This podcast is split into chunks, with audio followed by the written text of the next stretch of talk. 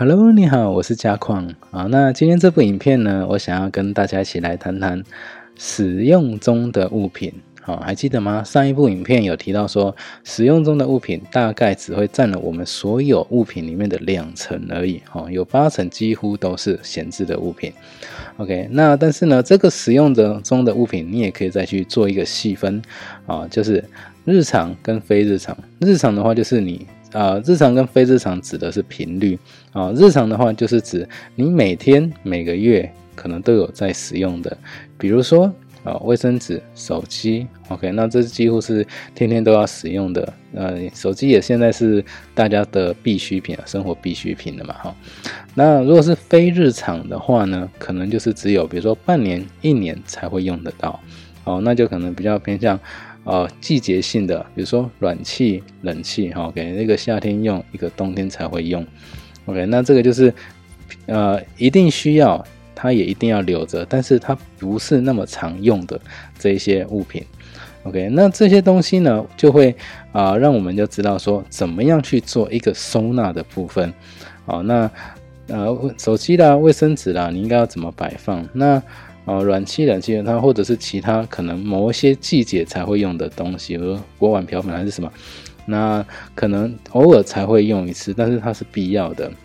那我们要怎么样去做一个收藏、收纳或者收藏的一个部分，才不会让它变得有些状况会很奇怪？就比如说夏天的时候，哎，在玄关居然出现了滑雪板。OK，那不是冬天才有的嘛？可是为什么夏天就会出现在你看得到的地方？哦，那这往往很多人在这个时候，其实就是会显现出一种叫做空间不足的部分。哈，那所以很多的家庭里面来讲，其实大部分来讲还是。那个问题就是八成的东西其实是还没有清理掉，所以才造成说那两层的东西啊，不管它是日常用的或是非日常用的，哎，常常出现在不该出现的地方，哈，就是一个空间不足的部分。OK，所以这个点其实可以请大家稍微注意一下哦。OK，那怎么样让去除非日常呢？就比如说。锅碗瓢盆一定是啊妈妈最喜欢用的哈，那但是呢，我们锅碗瓢瓢盆常常会分成自用跟客用，就是自用的话我们会有一组，OK，然后客人来的话我们会有另一组，可是你会发现客用的几乎都比自用的还要多很多，OK，这我也不太清楚为什么了哈。那像客用的很有可能一年，比如说过年才一次使用它而已，那自用的话呢是每天都在使用。可是为什么客用的反而比自用的多很多啊？这是蛮特别的哈。那山下英子小姐其实也有提到一件事，就是说，如果你那个客用的东西基本上比较不会是很好的，为什么？因为人都有一个心理因素，就是人都会把最好的留给自己嘛。对，所以如果你是自己在用的锅碗瓢盆，一定会是严选过，会是品质很好、品质比较高的。OK，所以相对来讲，你给客人用的呢，可能就不会是那么好的，可 能就是比较平常、比较普通的。